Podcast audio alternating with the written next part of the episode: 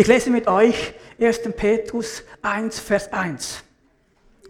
Petrus, Apostel Jesu Christi, an die von Gott Erwählten, die als Fremde in dieser Welt über die Provinzen Pontus, Galatien, Kappadokien, Asien und Bithynien verstreut sind. Habt ihr euch schon mal überlegt, warum die, Bibel in der, die Briefe in der Bibel mit der Anrede beginnen? Hier fängt es an, Petrus, Apostel Jesu Christi. Heute würden wir das eher befremdend finden, wenn jemand den Brief beginnt mit Thomas Hasen, Pastor der Fimitun. Komisch, oder? Heute unterschreibt man am Schluss des Briefes freundliche Grüße oder wie auch immer liebe Grüße, aber nicht am Anfang. Warum erwähnt er der Petrus, Apostel Jesu Christi, den Brief? Warum beschreibt er so? Eine gute Frage. Früher war eben der Brief nicht auf einem A4-Zettel geschrieben, sondern es waren sogenannte Briefrollen. Die waren aufgerollt und so konnte man eben die Unterschrift, weil wenn sie zuunterst wäre, nicht gleich sehen. Und deshalb begann man den Brief eben mit der Anrede, mit dem Empfänger und einem Briefgruß, damit man genau wusste, von zu Beginn, wer hat den Brief geschrieben, an wen geht er und was ist so der Inhalt. Wir sehen also hier, der Brief wurde von Petrus verfasst. Petrus kommt aus Bethsaida, das ist nördlich vom See Genezareth. Dort ist er aufgewachsen. Er ist der Sohn von Johannes. Er hatte einen Bruder, ebenfalls einen Jünger, nämlich Andreas. Andreas war sein Bruder. Petrus ist der einzige, von dem wir wissen, dass er verheiratet war, von den Jüngern. Von den anderen wissen wir es nicht, wir können es nicht ausschließen, aber Petrus war sicher verheiratet. Das wissen wir deshalb, weil Jesus seine Schwiegermutter heilte zu lesen in Markus 1, Vers 30. Petrus war ein Jünger der ersten Stunde. Er gehörte zum engeren Jüngerkreis zusammen mit Johannes und Jakobus.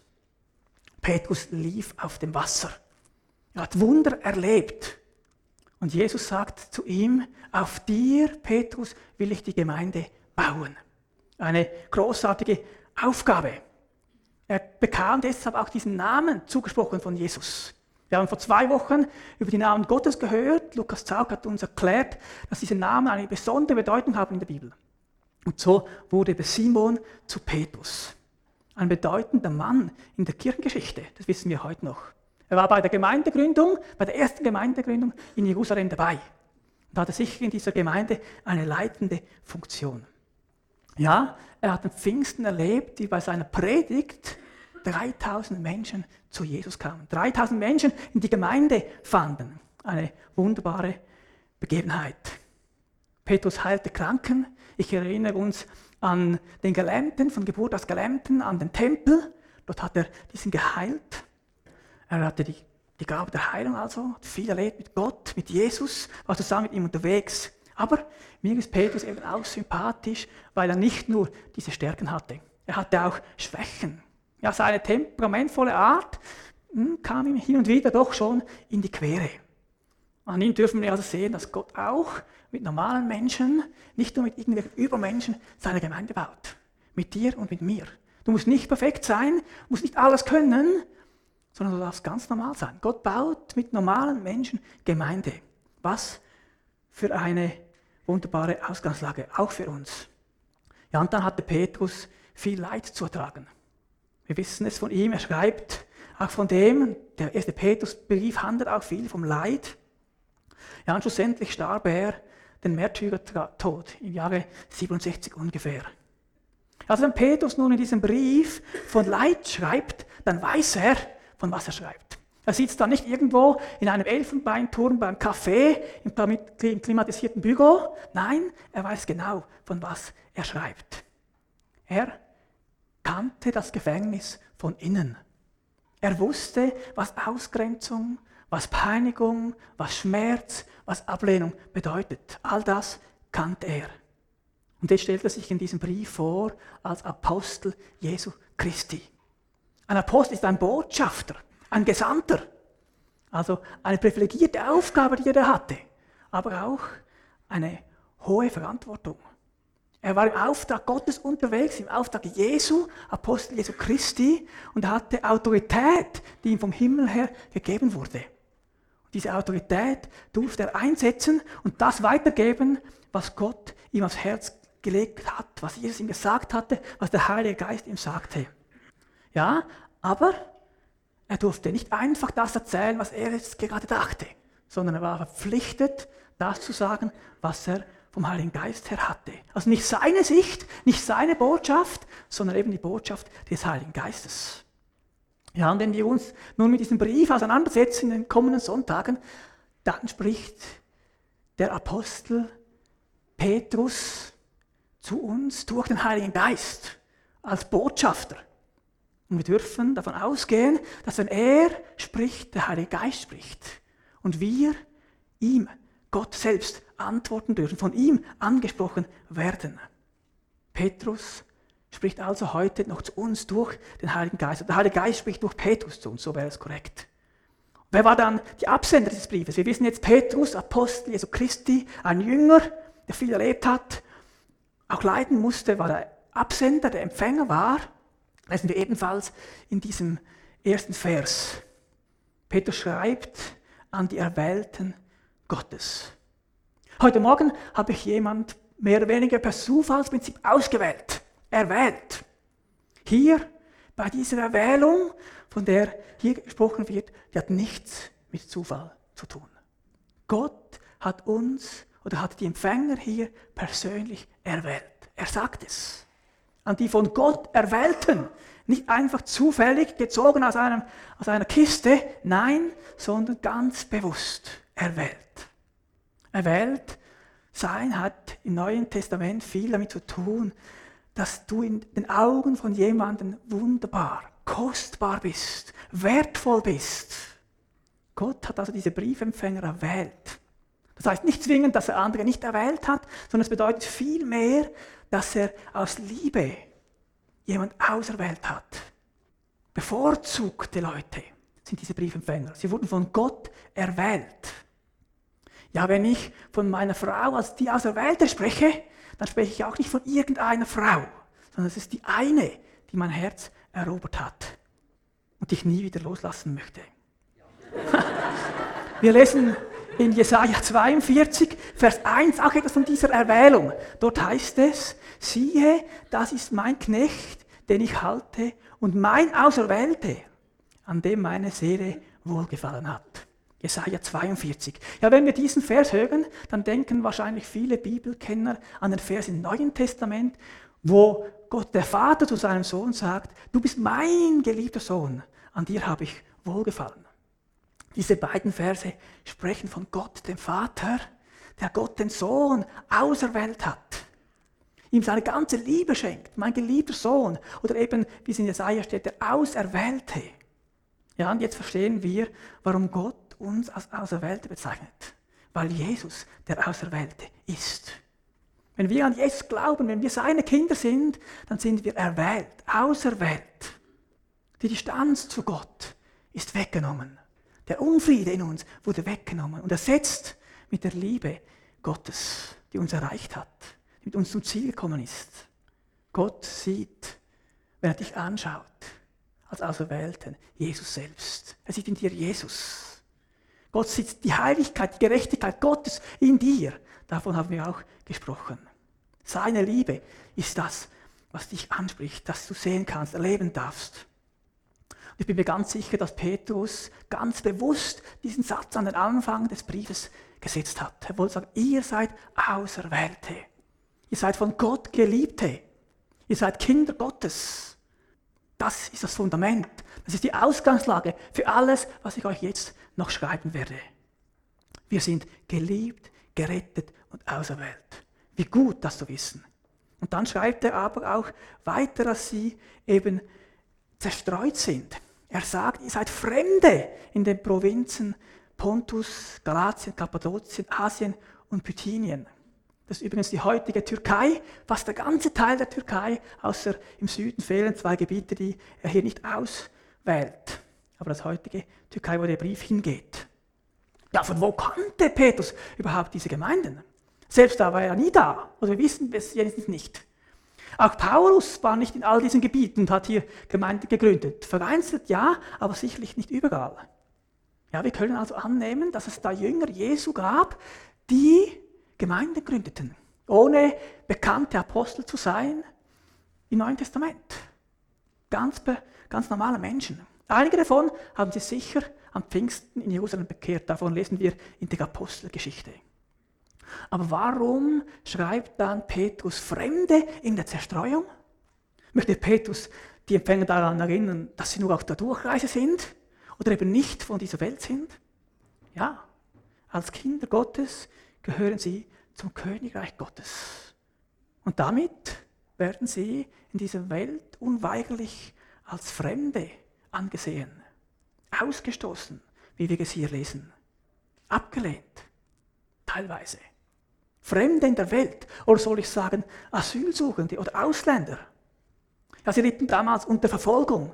Es gab viele, die die Christen hassten und ihnen Böses antun wollten und es auch taten. Als Gläubige sind wir auch heute noch Fremdlinge in dieser Welt. Gott sei Dank werden wir nicht körperlich verfolgt, wenigstens hier in der Schweiz nicht. Aber vielleicht wirst du als Fundamentalist oder als ewig Gestriger bezeichnet. Wir denken anders, als das in der Gesellschaft heute üblich ist. Immer mehr. Die christlichen Werte gehen mehr und mehr verloren in der Gesellschaft. Wir werden zu Außenseiter oder sind es eben schon. Ich bin überzeugt, dass wir das sein dürfen. Dass es normal ist. Petrus macht hier normal in diesem Briefanfang, dass es normal ist, als Christ ein Fremder zu sein. Das ist normal. Und wir sollen an unseren Werten halten. An diesen christlichen Werten, die uns Jesus gibt. Die, die Werte des Königreichs sollen unsere Werte sein. An denen sollen wir ja nicht loslassen. Aber ich glaube, wir sollen auch darauf achten, dass wir in dieser Welt nicht einfach nur Fremde sind, sondern uns dort, wo es möglich ist, eben auch anpassen, nicht weltfremd sind. Zerstreuung oder wie es andere Übersetzungen nennen, in der Diaspora meint auch Aussaat oder Ausstreuung. Mit anderen Worten sind diese Briefempfänger die Aussaat Gottes hier in Kleinasien. Eigentlich eine ganz hoffnungsvolle Ausgangslage. Ich möchte uns heute das zusprechen. Wir als Kinder Gottes sind die Aussaat in Thun und Region. Für die Menschen da draußen sind wir eine Aussaat. Beten wir dafür, dass diese Saat aufgeht und Frucht bringen darf. Viele Menschen Jesus kennenlernen dürfen. Ja, schauen wir dafür, dass wir unsere Werte behalten, unsere christlichen Werte behalten und trotzdem in der Gesellschaft nicht einfach immer nur als die gesehen werden, die sowieso alles ablehnen oder gegen alles sind. Christen sind gegen Sex vor der Ehe, sind gegen Abtreibung, sind gegen ausgelebte Homosexualität und so weiter. Das, also das kennt man uns in der Gesellschaft. Eigentlich schade. Mein Wunsch ist es, dass wir viel mehr bekannt sind dafür, dass wir die Menschen lieben, dass wir sie annehmen, dass sie sich bei uns zu Hause fühlen. Auch dann, wenn wir eben diese christlichen Werte leben und leben sollen. Lasst uns daran arbeiten, diese Liebe weiterzugeben. Wir kommen zu Vers 2. Dort heißt es, eure Erwählung entspricht dem Plan Gottes, den Gott der Vater schon vor aller Zeit gefasst hat. Dem Plan, euch durch das Wirken seines Geistes zu seinem heiligen Volk zu machen zu Menschen, die sich Jesus Christus im Gehorsam unterstellen und durch sein Blut von aller Schuld gereinigt werden. Euch allen wünsche ich Gnade und Frieden in reichem Maß. Die Empfänger sind der Welt nach Gottes Plan, nach Gottes Vaters Plan. Das heißt, Gott wusste schon vorher, was wir erleben werden, was wir vielleicht auch durchmachen müssen. Es geht darum, dass Gott alles weiß, bevor es passiert. Er weiß Bescheid, bevor etwas geschieht. Das ist vielleicht nicht sehr tröstlich, weil du denkst, Gott könnte unwirksam wirken. Aber im Verlauf des Petrusbriefes werden wir da noch mehr darauf eingehen und sehen, dass Gott teilweise auch Dinge zulässt, um an uns eben das geläutete Gold noch mehr hervorzubringen, dass das Gold noch mehr sichtbar werden darf. Gott möchte uns nicht leiden sehen, das ist nie sein Ziel. Gott möchte, dass wir geläutert werden. Wir kommen dann noch in einem Thema dazu, was heißt, Leiden gehört dazu. Dort werden wir das sicher noch genauer anschauen. Aber irgendwie ist es doch auch tröstlich zu wissen, dass Gott schon alles weiß. Wenn er jede Situation kennt, in die du hineinkommst, dann weiß er auch schon, wie er dich durch diese Situation hindurchführen kann. Übernatürlichen durchführen kann, nicht tragen kann, weil er eben die Situation schon kennt. Eine Zuversicht. Ja, und Petrus schreibt, glaube ich, hier extra Gott, dem Vater, ist der Plan des Vaters. Und der himmlische Vater ist ein guter Vater. Er ist immer gut mit dir und mit mir meint. Er übernimmt Verantwortung für seine Familie. Er liebt dich. Er gibt dir Perspektive und trägt dich durch, dort, wo du bist. Auch dann, wenn es Stürme gibt im Leben, kannst du wissen, Gott kennt die Situation und er trägt dich durch. Er ist der allmächtige Gott, der alles kennt. Als Auserwählter, als Auserwählte kann dir also nichts passieren, wo Gott nicht schon Bescheid wüsste. Wie gut das zu wissen. Und dann wünscht Petrus diesem Briefempfänger noch Gnade und Frieden in einem reichen Maß. Das ist keine Floskel, die er hier aufschreibt, sondern das wünscht er dem Briefempfänger wirklich. Friede und Gnade in reichem Maß. Dann lese ich ab Vers 3. Gepriesen sei Gott, der Vater unseres Herrn Jesus Christus. In seinem großen Erbarmen hat er uns durch die Auferstehung Jesu Christi von den Toten ein neues Leben geschenkt. Wir sind von neuem geboren und haben jetzt eine sichere Hoffnung, die Aussicht auf ein unvergängliches und makelloses Erbe, das nie seinen Wert verlieren wird. Gott hält es im Himmel für euch bereit und wird euch, die ihr glaubt, durch seine Macht bewahren, bis das Ende der Zeit gekommen ist und der Tag der Rettung anbricht. Dann wird das Heil in seinem ganzen Umfang sichtbar werden. Ihr habt also allen Grund, euch zu freuen und zu jubeln, auch wenn ihr jetzt nach Gottes Plan für eine kurze Zeit Prüfungen verschiedenster Art durchmachen müsst und manches Schwere erleidet. Denn diese Prüfungen geben euch Gelegenheit, euch in eurem Glauben zu bewähren. Genauso wie das vergängliche Gold im Feuer des Schmelzofens gereinigt wird, muss auch euer Glaube, der ja unvergänglich viel wertvoller ist, auf seine Echtheit geprüft werden. Und wenn dann Jesus Christus in seiner Herrlichkeit erscheint, wird eure Standhaftigkeit euch Lob, Ruhm und Ehre einbringen. Bisher habt ihr Jesus nicht mit eigenen Augen gesehen und trotzdem liebt ihr ihn. Ihr vertraut ihm, auch wenn ihr ihn vorläufig noch nicht sehen könnt. Daher erfüllt euch schon jetzt eine überschwängliche, jubelnde Freude, eine Freude, die die künftige Herrlichkeit widerspiegelt. Denn ihr wisst das, ihr das Ziel eures Glaubens erreichen werdet, eure endgültige Rettung. Paulus schreibt hier, dass er, Petrus schreibt hier, dass wir das Ziel vor Augen haben sollen. Das Ziel in den Augen gefasst haben, Fokus am richtigen Ort. Ja, heute ist es ja viel einfacher, das Ziel zu kennen. Fast jeder hat ein Navi im Auto, kann man einfach eingeben, tak, und dann weiß man, wohin man muss. Ist das wirklich so? In den Schlagzeilen habe ich gelesen in der Vorbereitung, da heißt es die Überschrift, Navi brachte Lenker 350 Kilometer vom Ziel ab. Warum? Der Autolenker hat irgendwie die falsche Ortwahl gewählt. Ja, wir wissen, es gibt Ortschaften, gibt es zweimal. Rapperswil zum Beispiel oder Gossau. Gibt es mehrere. Oder Pfäffikon. Ja, es gibt ganz viele Autolenker heute, die haben keine Ahnung, wohin sie fahren. Sie geben einfach mal im Navi ein, hierhin muss ich, aber wissen gar nicht, wohin es geht. Ja, beim Reiseziel ist das ja nicht so schlimm, nicht so wesentlich. Aber wie sieht es mit deinem Lebensziel aus?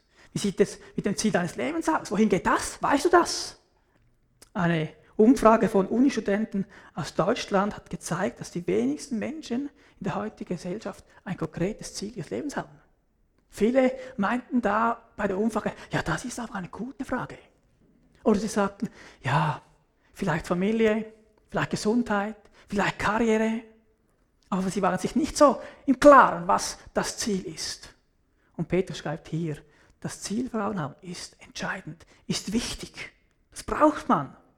Und als Kinder Gottes haben wir ein Ziel, das alles andere übertrifft, alles andere übersteigt. Wir haben das beste Ziel vor uns. Ja, wir haben eine lebendige Hoffnung, jetzt schon. Die Hoffnung, dieses Ziel einmal zu erreichen. Ohne Gott gibt es keine sichere Hoffnung. Die Familien oder die Gesundheit oder die Karriere ist keine sichere Hoffnung. Und Peter schreibt hier, ihr habt eine sichere Hoffnung. Als Kinder Gottes habt ihr eine sichere, lebendige Hoffnung. Paulus schreibt im Epheserbrief, dass wir ohne Christus keine sichere Hoffnung haben, keine lebendige Hoffnung haben. Und das ist so wahr. Aber jetzt haben wir das. Ja, die Griechen waren auch pessimistisch veranlagt. Die Leute, die diesen Brief empfingen oder mindestens sich herum, waren schon oft pessimistisch veranlagt. Einer schreibt, ein bekannter Philosoph schreibt, das Beste ist, gar nicht geboren zu werden. Und das Zweitbeste ist, bei der Geburt zu sterben. Was für eine Hoffnungslosigkeit, was für eine Ziellosigkeit. Wie anders wir heute. Wir haben eine lebendige Hoffnung. Jesus ist auferstanden, er lebt. Und darum haben wir ein Ziel. Darum haben wir ein Ziel, ein lebendiges Ziel. Und dann sagt Petrus hier, uns erwartet ein Erbe. Ein Erbe. Als Auserwählte bist du Miterben. Ja, und Sie, Frau Motto, habe ich heute erwählt per Zufall. Ein Erbe. Ich kann Ihnen kein Erbe geben, das ist nicht möglich, aber ein Geschenk. Ich habe ein Geschenk für Sie mitgebracht. Sie können das abholen bei mir.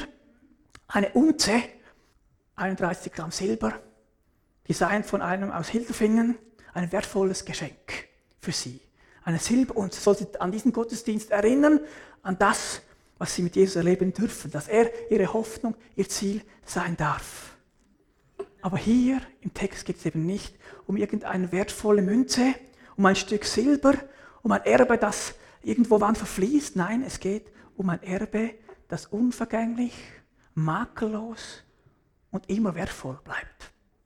Diese Münze hat jetzt Wert in dem Moment, aber irgendwann vergeht dieser Wert. Wie anders bei diesem Erbe, das wir erwarten dürfen.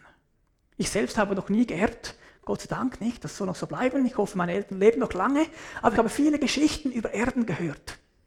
Und ganz viele Erben sind ja nicht immer glücklich, sondern es gibt Streit, oder man erbt etwas, gibt es aus und schon ist das Erbe vorbei. Und wie hier, anders, so ganz anders. Das Erbe geht nie auf. Hört niemals auf. Ein ewiges, unvergängliches Erbe. Dieses Erbe kann uns nicht vom Tod, nicht vom Bösen und auch nicht von der Zeit genommen werden. Es ist ein unvergängliches Erbe. Es ist nicht durch Neid oder Streit befleckt, wie so manches weltliches Erbe. Es ist unbefleckt, es ist rein. Ja, und je mehr Erbberechtigte, desto größer die Freude. Ganz anders als hier in der Welt. Je weniger, je besser, sagt man hier. Aber im himmlischen Erbe, je mehr Erbberechtigte, je besser. Ja, kommen nochmals auf diese Münze, die ich Ihnen gebe heute. Die hat eben auch noch einen ewigen Wert. Nicht die Münze, aber das, was darauf steht. Sie ist geprägt von Johannes 3,16. Nein, stimmt nicht, von Psalm 23. Der Herr ist mein Hirte etwas Unvergängliches. Etwas Unvergängliches. Er sorgt für sie. Er sorgt für sie, Frau Motta. Möchte ich Ihnen heute sagen, das Erbe, das Sie bekommen werden, vergeht nie. Er ist Ihr Versorger. Er ist unser Versorger. Als seine Erwählten dürfen wir das wissen. Das Erbe, das wir bekommen, vergeht nie. Und schon jetzt versorgt er uns. Er sorgt für uns. Er ist unser Vater. Wie gut ist das zu wissen? Da habe ich mich in der Vorbereitung neu entschlossen, mehr auf das zu schauen auf dieses Erbe, auf das, was kommt, auf diese wunderbare Hoffnung, die wir leben dürfen. Wir sind errettet. Petrus schreibt von dieser Errettung, von dieser ultimativen Errettung. Eine Rettung, die kommen wird, die wir zum Teil jetzt schon haben, aber diese vollkommene Rettung, die noch kommen wird. Eine Rettung frei von jedem Fremdsein, frei von jedem Abgelehntsein, frei von jedem Schmerz, frei von jedem Leid. Wie gut, wenn wir auf das schauen auf den Blick auf das haben. Und deshalb kann Petrus auch schreiben, dass trotz diesen Lebensumständen Freude möglich ist. Darin jubelt ihr, die jetzt eine kleine Zeit, wenn es nötig ist, in mancherlei Versuchen betrübt wohl seid. Ihr könnt trotzdem jubeln. Ja, wir finden hier zwei kleine Lektionen. Petrus schreibt, eine kleine Zeit und nur wenn nötig. Ja, Petrus kannte das. Jetzt kommt ein Satz, den du vielleicht zuerst verdauen musst. Aber Paulus und Petrus versuchen uns, glaube ich, mit diesem Text auch klar zu machen, dass Leid überbewertet wird. Leid wird überbewertet. Wenn wir das Blick auf das Unsichtbare, auf das Kommende, auf das Ewige lenken, dann bekommt das Leid einen ganz anderen Platz. Paulus schreibt im 2. Korinther, denn die Nöte, die wir jetzt durchmachen, sind nur eine Kleidelast und gehen bald vorüber. Und sie bringen uns etwas, was uns unvergänglich viel größerem Gewicht ist. Eine unvorstellbare und alles überragende Herrlichkeit, die nie vergeht. Wir richten unseren Blick nämlich nicht auf das, was wir sehen, sondern auf das, was jetzt noch unsichtbar ist. Denn das Sichtbare ist vergänglich, aber das Unsichtbare ist ewig. Und in der Römer schreibt Paulus, im Übrigen meine ich, dass die Leiden der jetzigen Zeit nicht ins Gewicht fallen, wenn wir an die Herrlichkeit denken, die Gott bald sichtbar machen und an der er uns teilhaben lassen wird. Wisst ihr, ich will Probleme, Schwierigkeiten, Leiden nicht verharmlosen. Aber ich glaube, wir sollen sie in einen Kontext stellen, einen größeren Kontext stellen. Diese Aussage, dass Leid überwertet wird, wäre ja leicht, wenn ich das machen würde, aus dieser Komfortzone, alles gut, alles läuft, aber mache nicht ich, sondern sagt Petrus, sagt Paulus, die definitiv Leid erfahren haben in ihrem Leben. Sie wussten, von was sie sprachen. Die Männer haben gelitten, sind zuletzt für ihren Glauben gestorben.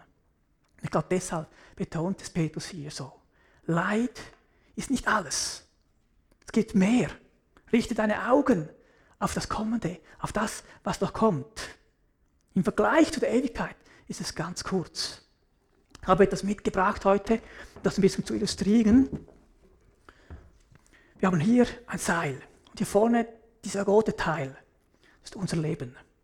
Unser Leben. So oft sehen wir die Probleme in diesem roten Abschnitt. Die Leiden, die Nöte, unsere Herausforderungen. Aber Petrus macht uns klar, hey Leute, wenn wir nur auf dieses kurze Stück sehen, verpassen wir was. Schaut mehr auf das, was nie vergeht, auf das Ewige, auf diesen weißen Teil dieses Seils. Schaut auf das. Das sollt ihr anschauen, nicht nur das kleine rote Stück. Wenn wir den Fokus darauf halten, dann verzweifeln wir. Haben wir Angst, wissen wir nicht wie weiter. Aber wenn wir auf dieses lange Teil schauen, auf diesen unvergänglichen, ewigen Teil, dann kann das Jubel auslösen. Auch dann, wenn dieser rote Teil vielleicht schwierig ist. Auch dann, wenn dieser rote Teil Schwierigkeiten mit sich bringt. Nehmen wir den Fokus auf den langen Teil. Auf das, was kommt, auf das Herrliche, auf das Unvergängliche, auf das Makellose. Auf das sollen wir schauen. Und es muss ja nicht unbedingt nur Leiden sein oder Schmerz. Dieser rote Teil kann unseren Fokus auch dann zu sich ziehen, wenn wir an Familie denken, an Erfolg, an Freizeit, an Urlaub. Alles das kann unseren Fokus auch gefangen nehmen auf dieses kurze Stück, auf dieser kleine Teil, auf diese kurze Zeit.